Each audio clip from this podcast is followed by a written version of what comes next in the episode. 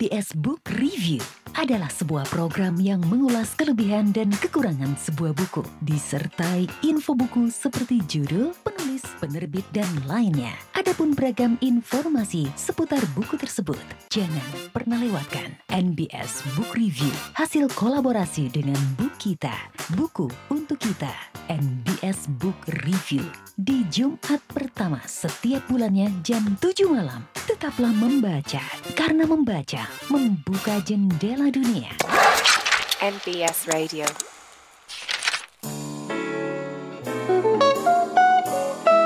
N B S Book Review, sponsored by Periplus Bandung.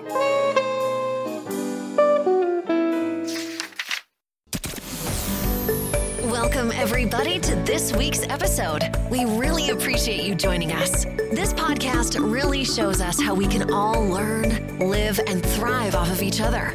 By sharing our knowledge through our conversations, we will impart some knowledge whilst learning ourselves how to progress even further. Here is your host.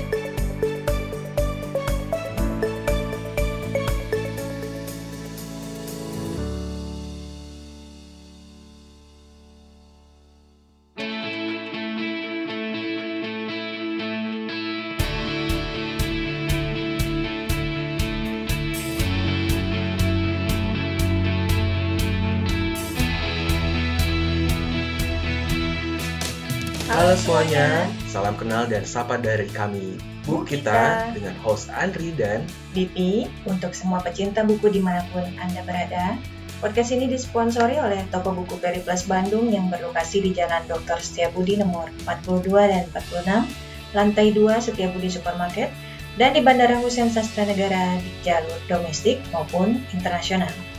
Bookita adalah sebuah podcast yang membahas berbagai hal menarik tentang buku-buku, baik yang berbahasa Inggris, terjemahan, maupun dari penulis Indonesia, tapi utamanya buku-buku English version. Gak cuma tentang buku, kita juga akan ngobrol santai topik menarik seputar dunia buku. Melalui podcast ini, teman Bookita nggak hanya dapetin informasi buku, tapi juga fakta, tips, trik, riset, dan data seputar topik yang ada di dalam buku yang sedang dibahas.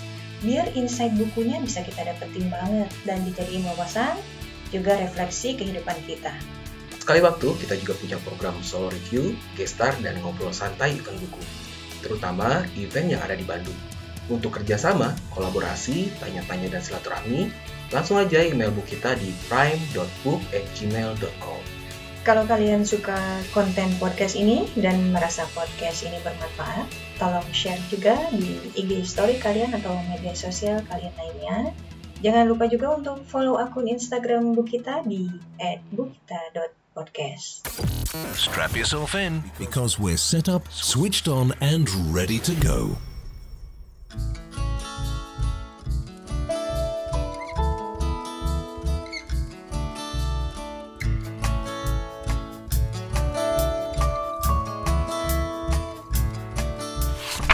Hai Sobat N B S dan teman Bookita, ketemu lagi ya dengan saya Dipi di Bookita Podcast. Gimana nih kabar Sobat N B S semua? Semoga dalam keadaan sehat walafiat ya. Soalnya cuaca akhir-akhir ini ekstrim banget. Kadang dingin banget, kadang panas banget. Iya nggak sih? Ya kalau ingat-ingat dulu, cuaca kayaknya nggak kayak gini lah ya. Nggak ada yang ekstrim gimana gitu. Ya. Tapi kalau nginget-nginget masa lalu sih memang gak ada habisnya. Mulai dari cuaca, sampai politik, artis-artis, dan lain-lain ya. Juga termasuk kalau misalnya kita nginget-nginget masa lalu kita, iya kan? Ada yang manis, ada yang menyenangkan, tapi ada juga tuh yang bikin kesel dan yang bikin nyesel, ya kan? Kalau udah ingat sama momen yang bikin nyesel, uh, misalnya aja ya dulu pernah bertengkar lah ya dengan temen, terus gak sempet baikan atau gak sempet tuh jelasin maksud dari omongan kita ke dia, dia salah tangkap dan lain sebagainya ya. Atau mungkin juga uh, dulu itu gak terlalu sering nelpon keluarga, sekarang orangnya udah gak ada. Rasanya pengen ya balik lagi ke masa lalu buat ngulang yang dulu-dulu supaya bisa jadi lebih baik gitu ke depannya. Tapi dunia nyata kan gak bisa ya. Gak bisa kita balik ke masa lalu. Andai aja ada pintu Doraemon atau kafe Funiculi Funicula. Nah, ini nih yang mau kita bahas hari ini, teman Bookita dan Sobat N B S. Ada satu buku yang topiknya tentang kembali ke masa lalu. Ya, buku ini tuh populer banget. Dia sudah sampai ke penjualan over one million copies sold ya, banyak banget, dan sudah jadi international bestseller juga. Selain Japanese bestseller, kayaknya teman Bookita dan Sobat N B S bisa nebak juga nih. Buat yang suka buku dan baca buku, mestinya tahu ya. Apalagi tadi saya sudah sebut nama Cafe Funiculi Funicula. Ya, ini dia bukunya, Before the Coffee Gets Cold, karya Toshikazu Kawaguchi.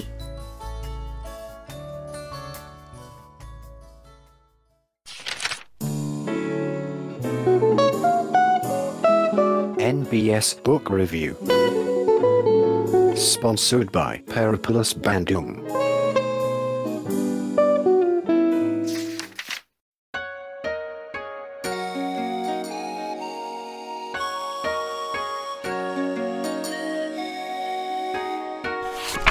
Ngobrolin buku Before the Coffee Gets Cold, ini berarti kita bakal masuk ke suatu genre unik ya, Sobat N B S, yaitu magical realism.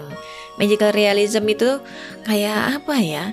Gabungan genre gitulah. Dia fiksi yang ngangkat sisi kehidupan nyata, tapi ada unsur magisnya dan ada juga fantasinya. Jadi cocok banget ya buat Sobat N B S, buat Anda semua yang suka fantasi tapi juga pengen ada unsur-unsur magic gimana gitu ya. Dan tetap rasanya uh, relate dengan kehidupan sehari-hari, karena memang magical realism tuh kayak gitu kan ya. Ya, novel ini ditulis oleh Toshikazu Kawaguchi. Toshikazu ini lahir di Jepang, di Osaka ya, tahun tujuh puluh satu. Dan dia itu sebelum nulis, dia produser, sutradara, dan juga nulis untuk grup teater Sonic Cell. Jadi memang latar belakangnya orang teater lah gitu ya. Karyanya banyak, dari yang judulnya Couple, Sunset Song, dan Family Time.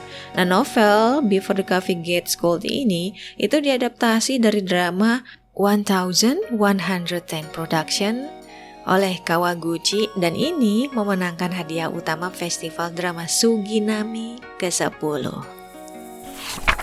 Before the Coffee Gets Cold diterbitin sama Pan Macmillan tahun dua ribu sembilan belas bulan September. Gak tebal kok bukunya, cuma dua ratus dua puluh empat halaman. Harganya juga bersahabat lah, masih di bawah dua ratus ribu ya, seratus sembilan puluh delapan ribu tepatnya. Dan buat Anda yang pengen punya buku ini, bisa ke Periplus Bandung Bookstore. Harus cepat-cepat, karena siapa tahu harganya berubah atau justru sedang ada diskon nih, Sobat N B S ya. Nah, Before the Coffee Gets Cold ini adalah sebuah novel yang nyeritain kalau aja kita bisa ke masa lalu ya, itu kira-kira siapa ya yang kita pengen ketemu tuh kalau kita pergi ke masa lalu. Di dalam cerita, ada sebuah gang kecil di Tokyo eh, yang di sana itu ada kafe namanya Funiculi Funicula. Nah, kafe ini kafe tua, vintage banget ya, dan kesohor karena ada legenda lokal yang memberitakan gosip-gosip lah kalau pelanggan kafe itu bisa pergi ke masa lalu dengan ngunjungin kafe ini. Terus di suatu musim panas ada empat pelanggan datang ke kafe itu. Mereka tuh punya harapan masing-masing gitu ya. Ada seorang kekasih, sahabat, eh, saudara perempuan, dan seorang ibu. Mereka pengen pergi melintasi waktu dan ngambil resiko. Resiko apa? Resiko mematuhi itu berbagai peraturan yang berlaku. Karena kalau mau pergi ke masa lalu, eh, di kafe Funiculi Funicula itu ada beberapa hal yang harus jadi catatan ya. Yang pertama nih, apapun yang mereka lakukan itu gak akan bisa ngubah kenyataan. Jadi kalau meskipun pergi ke masa lalu, mau ngapain juga di sana, ngomong apa lain sebagainya, ya gak bisa. Kenyataan tetap sudah terjadi gitu ya, sudah kejadian lah. Nah, terus orang yang mau ditemuin ini harus mereka yang sudah pernah datang juga ke kafe Funiculi Funiculanya, jadi gak bisa sembarang. Aturan yang lainnya adalah kalau misalnya kita mau pergi eh, di Kalau kita mau pergi ke masa lalu ini atau ke masa depan, hmm, yang bersangkutan tuh gak boleh bangkit dari kursi yang diduduki. Dan perjalanan nembus waktu ini juga hanya bisa berlangsung selama kopi yang dihidangkan itu masih hangat. Jadi judulnya uh, memang berasal dari sana ya, Before the Coffee Gets Cold. Kalau dipikir-pikir, karena perjalanan ini gak bisa ngubah keadaan, kayaknya sia-sia ya. Terus ngapain dong ngelakuin perjalanan lintas waktu kalau nggak bisa ngubah keadaan? Bener nggak sesia-sia itu? Atau ada sesuatu yang berharga nanti di akhirnya? Nah, jadi penasaran ya? Makanya kita bahas novel ini, dan makanya Bookita Podcast pilih novel yang satu ini buat diulas.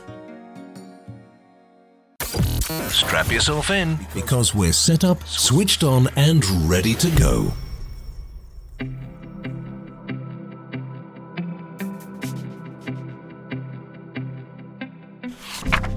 Oke, sekarang kita uh, obrolin tokoh-tokoh dalam cerita ya.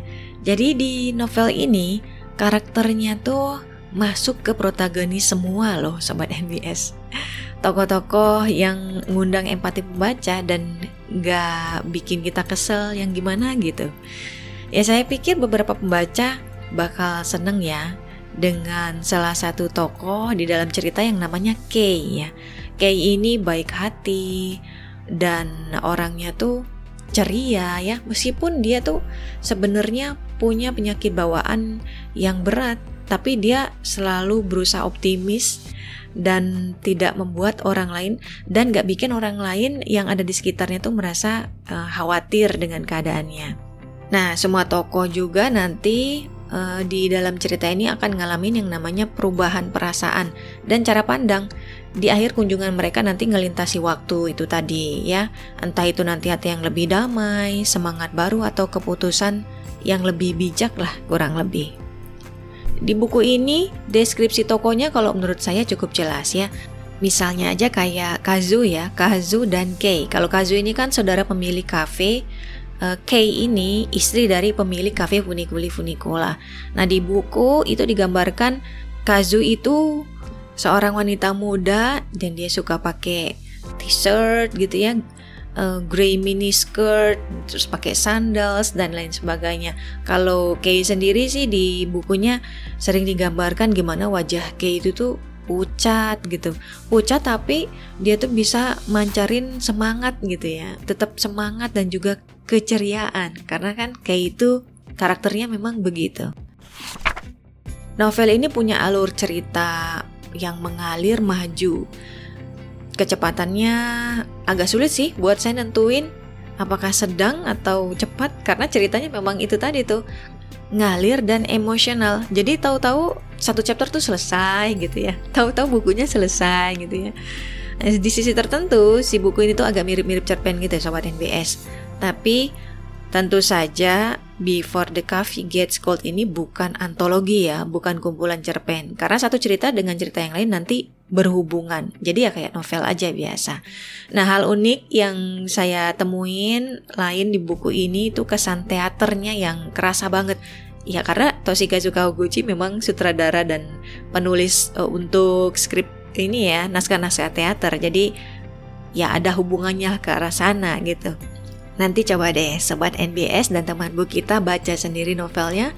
Barangkali sama nanti kayak saya ya, yang ngerasa ini teaternya tuh kuat gitu, membayang-bayangi uh, gaya penulisan si novel ya.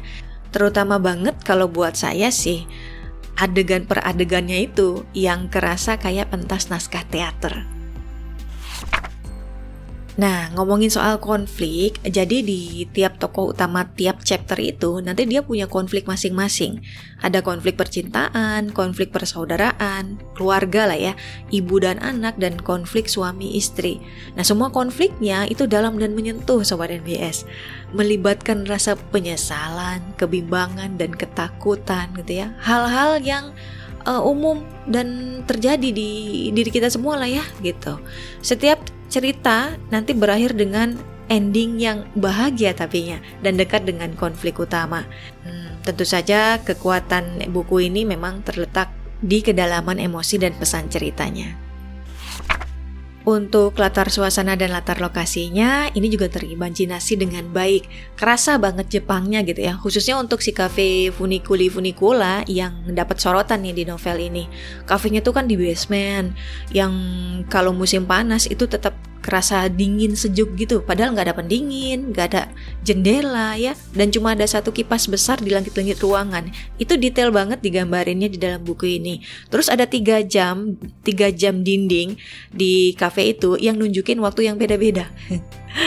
Ini ruangannya juga temaram katanya, vintage banget. Jadi sorotan di dalam uh, cerita novel ini. Nah, ada satu yang ramai nih tentang kafe Funiculi Funicula. Kafenya itu berhantu. Jadi kan tadi e, kalau kita misalnya mau melakukan perjalanan melintasi waktu ya di kafe Funiculi Funicula, kan ada beberapa aturan tuh yang harus diikutin. Pertama, kita harus sadar ya kalau pergi ke masa lalu itu nggak akan ngubah takdir yang sudah terjadi.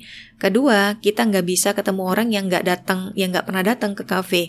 Ketiga, kita nggak bisa bangkit dari kursi Uh, selama kita ada di masa lalu atau di masa depan, dan kita juga hanya bisa berada melintasi waktu itu selama kopinya itu belum dingin, hmm, itu ya. Dan aturan yang paling seru, yang paling menarik dari kafe Funiculi Funicula adalah untuk pergi ke masa lalu atau ke masa depan melintasi waktu, kita tuh duduk di kursi. Eh kok kita sih jadi ngomongin kita. Tokoh yang ada di cerita ya, kalau dia mau pergi melintasi waktu, ini dia duduknya di kursi yang ditempati oleh hantu. Dan hantunya ini adalah seorang wanita ya, wanita berbaju putih gitu. Dan uh, kursi diduduki oleh perempuan ini. Um, dia lagi baca buku gitulah di dalam kafenya, dan hanya ke toilet sehari dalam sekali. Jadi kalau mau pakai si kursi ya nunggu sampai perempuan, hantu perempuan ini pergi ke kamar mandi, baru bisa kursinya didudukin ya. Terus ada semacam ritual juga untuk uh, berangkat ke masa lalu ini. Untuk detailnya sobat N B S dan teman Bookita baca sendiri ya.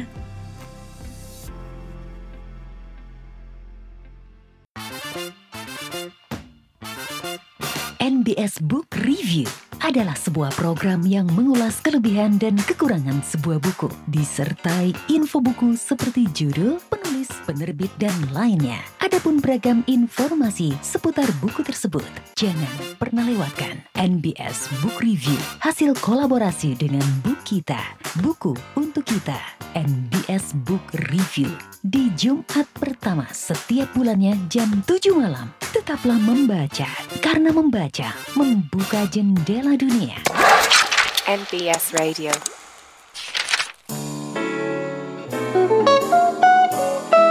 N B S Book Review. Sponsored by Periplus Bandung.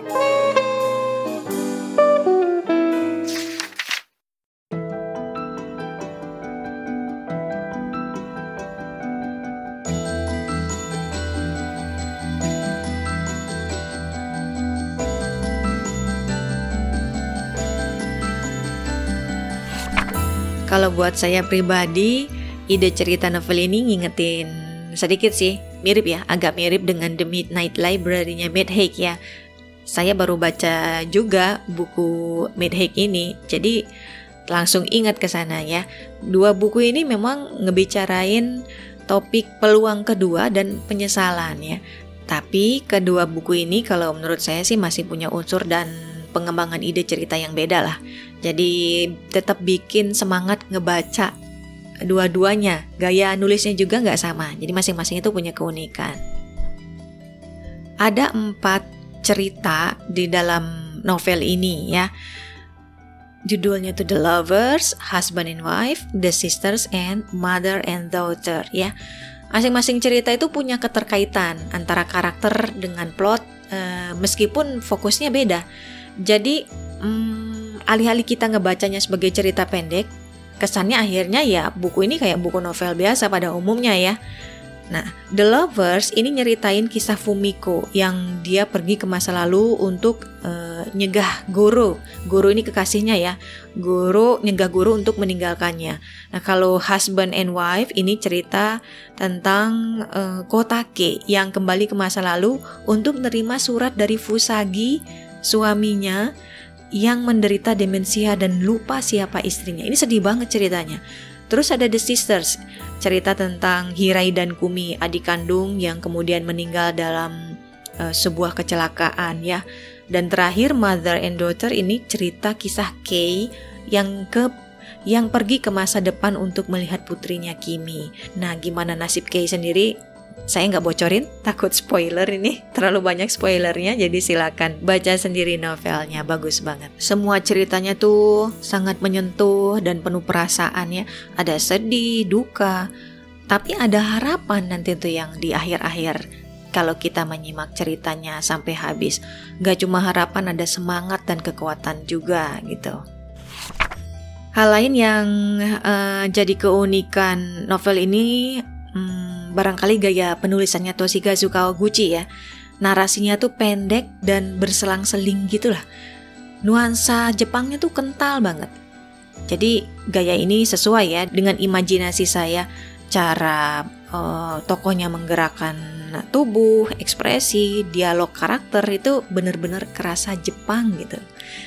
Jadi uh, buku ini cocok ya buat kita yang pengen buku yang apa ya, yang punya latar atau suasana Jepang yang kuat. Ini akan pas banget. Ambience-nya juga yang diciptain di dalam narasi itu banyak yang nyinggung hal-hal yang berbau Jepang ya, kayak haiku, higurashi, cicada, apalah, saya juga kurang paham secara detail karena tidak mempelajari budaya Jepang, tapi ini kerasa, kerasa ya. Terasa khusus gitu dan berkesan di dalam bukunya. Buat yang suka kopi, kayaknya bakal senang juga nih baca buku ini. Soalnya narasinya banyak soal kopi juga. Ada penjelasan-penjelasan begitulah.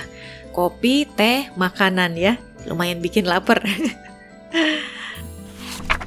Ngebaca novel Before the Coffee Gets Cold ini bikin saya banyak berpikir tentang kehidupan ya, yang punya penyesalan lah. Juga tentang pentingnya memahami orang lain di sekitar kita, tentang hubungan, cinta, kesetiaan, pernikahan, keluarga, dan kasih sayang ibu anak ya. Realitas gak bisa diubah, tapi perspektif adalah masalah yang beda gitu.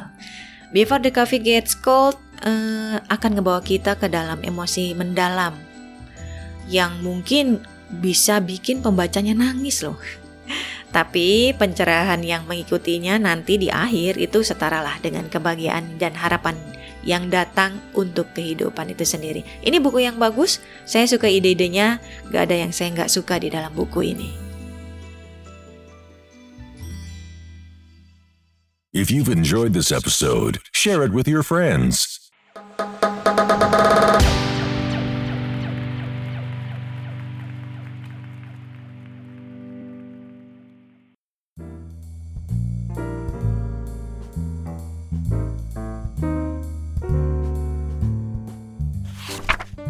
Masa lalu itu punya sisi yang harus kita waspadai ya, Sobat N B S dan teman Bookita.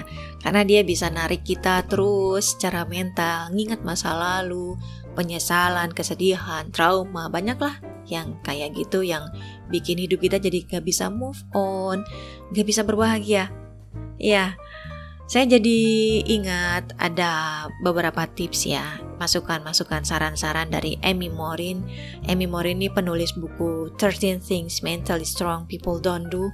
Dia bilang kalau udah berkaitan dengan masa lalu memang harus harus awareness tuh dibangun gitu. Jangan sampai kehidupan itu selalu mengingat ke masa lalu. Nah, supaya bisa mikir ke masa depan, kata Amy Morin, ini kita harus berdamai dengan masa lalu. Memang di masa lalu ada banyak cerita, kejadian-kejadian yang pengen banget bisa kita ulang, tapi apa daya gitu ya. Mulai dari kita ngerasa nyakitin orang gitu ya, kita menghukum seseorang, bisa jadi kan yang menghukum, atau ada kesalahpahaman dan lain sebagainya. Dan di masa lalu juga bukan hanya kita yang melakukan sesuatu ke orang lain, ya kita juga kan disakiti gitu ya. Ada perasaan pernah merasa tersakiti atau ketakutan-ketakutan tertentu. Nah, kata Amy Morin, kita harus berdamai dengan masa lalu itu, ya. Berpikir logika dan realistis juga jadi salah satu yang bisa bawa kita ke kedamaian itu. Karena ada mindset yang tertanam bahwa masa lalu ya memang tidak bisa kita ulang, bukan seperti di dalam cerita tadi tuh ya yang uh, bisa ke cafe Funiculi Funicula. Andai saja ya bisa seperti itu, tapi kan nggak bisa. Jadi jalan satu-satunya ya berdamai dengan masa lalu. Dan kalau misalnya masa lalu ini sudah sampai ke titik trauma, Amy Morin menyarankan untuk ber konsultasi dengan ahlinya secara profesional ya, mental health profesional yang berlisensi untuk bisa membantu kita, membantu kita meninggalkan masa lalu itu. Masukan kedua dari Amy Morin selain berdamai dengan masa lalu adalah fokus ke pembelajaran yang didapatkan. Ya memang masa lalu itu kan bagian yang menyesal, bagian yang tersakiti, bagian yang dikhianati, atau mungkin kesalahpahaman yang gak bisa terurai. Ya semua memang gak mengenakan, tapi pasti ada lessons-nya yang bisa ditarik gitu. Dan ini yang paling penting kalau menurut Amy Morin, fokus saja ke pembelajarannya dan ke depannya tidak melakukan hal yang sama. Bisa juga kita menuliskan um, hikmah dari kehidupan ini ya, katakanlah begitu, di jurnal atau di diary. Jadi semacam record lah. Dari situ kita fokus ke masa depan, apa yang harus kita lakukan. Nah, kalau sudah sampai di titik ini, berarti kita sudah mulai bikin rencana ya untuk future gitu. Tinggalkan masa lalu, terima masa lalu, sambut masa depan, dan rencanakan masa depan. Jadi fokuslah pada apa yang masih bisa kita kendalikan, bukan apa yang tidak bisa dikendalikan. Begitu kata Amy Morin. Seperti kata Amy Morin, your vision of the future should be about who you want to become, not who you used to be. Jadi selagi kita merefleksi masa lalu untuk mengambil pelajarannya, yakinkan juga bahwa di saat yang sama kita tuh ngelepasin amarah, rasa malu, rasa bersalah yang bikin kita selalu uh, seperti hidup di masa lalu. Supaya apa? Supaya bisa hidup demi masa saat ini dan masa depan.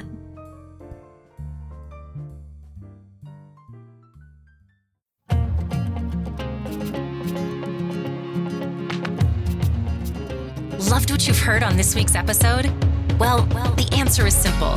It would mean the world to us if you could head over to iTunes and leave us a five-star review and feedback. Spreading the word really is the best way to grow our podcast and achieve even greater things. Thank you. Thank you.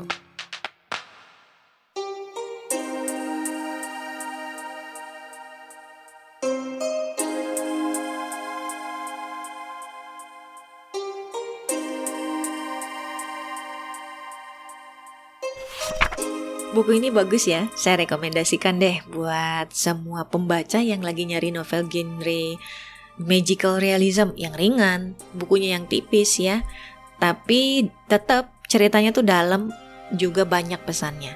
Nah adegan-adegannya ini nanti akan kerasa banget kayak nyimak teater, karena novel ini memang diadaptasi dari naskah teater. Cerita per chapternya relate banget dengan kehidupan kita, ada konflik-konflik percintaan, keluarga, tapi dikemasnya tuh dengan cara yang seksama, cara seksama detail lah begitu ya. Gak ada tokoh antagonis di sini, jangan khawatir buat membaca yang uh, malas ketemu tokoh yang ngeselin, karena di sini semua tokohnya tuh uh, bikin kita empati ya. Dan uh, spesialnya ada tokoh hantu. Tokoh hantu yang duduk di kursi yang misterius dan belum dijelasin latar belakangnya sama Toshikazu Kawaguchi di buku seri pertama ini. Di buku keduanya tuh bakal dijelasin. Dari empat cerita yang ada di novel, kayaknya gak ada yang saya gak suka.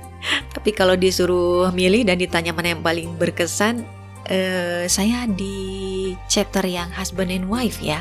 Jadi husband and wife ini kan nyeritain ada seorang suami yang dia itu demensia, dia sudah sampai tahap lupa sama istrinya gitu, dan istrinya ini ngerasa ngedown banget karena suaminya udah lupa siapa dia. Nah ada masa-masa, ada momen ya di mana dari sang suami ini uh, ingatannya tuh agak lumayan kuat lah, dan ketika dia dalam uh, situasi kayak gitu, dia dia pengen balik ke masa lalu, dia pengen ngasihin sesuatu ke istrinya. Nah, apa dan kenapa itu nanti ada di dalam cerita di chapter Husband and Wife. Dia di masa lalu tuh pengen bilang, kalau nanti aku sampai lupa karena penyakit demensi aku ini, selalu ingatlah bahwa aku mencintaimu. Gitu, Sobat N B S, dalam banget ya. Ini ini kalau baca buku ini bikin kita nangis beneran, bikin kita nangis, bikin kita mikir, bikin kita ngerasa yang gimana gitu. Dan ini bukan saya aja sebagai pembaca yang kayak gini. Selama ini saya baca ulasan-ulasan yang lain-lain juga uh, sama ya, uh, seberkesan itu gitu buku Before the Coffee Gets Cold ini.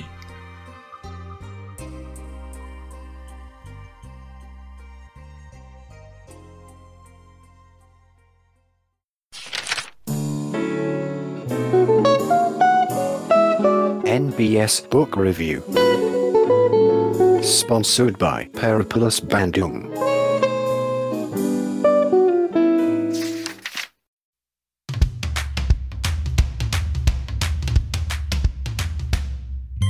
Kutipan favorit saya untuk novel ini ada satu nih. Seasons flow in a cycle. Life too passes through difficult winters, but after any winter, spring will follow. Cakep banget ya quotes-nya. Uh, ngasih kita uh, sebuah harapan lah ya, bahwa apapun yang terjadi di dalam kehidupan yang punya siklusnya ini seperti musim ya, susah, senang, duka, bahagia ya, tapi setiap duka nanti akan ada masa dimana kita bisa berbahagia, Sobat N B S dan teman Bookita. After any winter, spring will follow. Oke, okay, demikian bincang santai kita di Bookita episode ini. Terima kasih banyak ya buat Sobat N B S dan teman Bookita yang sudah menyimak dari awal sampai akhir. Jangan lupa follow akun Bookita di Spotify dan Instagram et bookita dot podcast ya, nanti supaya bisa dapat notifikasi yang terbaru. Episode mana sih, buku mana nih yang bakal kita review ya. Dan buat yang tertarik beli buku Before the Coffee Gets Cold, bisa langsunglah e, meluncur ke toko buku Periplus Setiabudi ya, atau D M Instagram mereka di et periplus underscore setiabudi. Terima kasih Sobat N B S, terima kasih N B S Radio, terima kasih Periplus Bandung Bookstore. Sampai ketemu lagi di episode ya berikutnya. Tetaplah membaca, karena membaca membuka jendela dunia.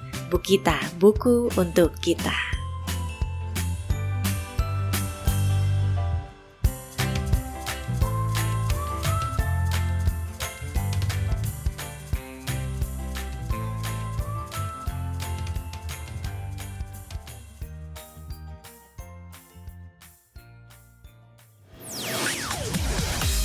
Thanks for listening. We hope you enjoyed the show.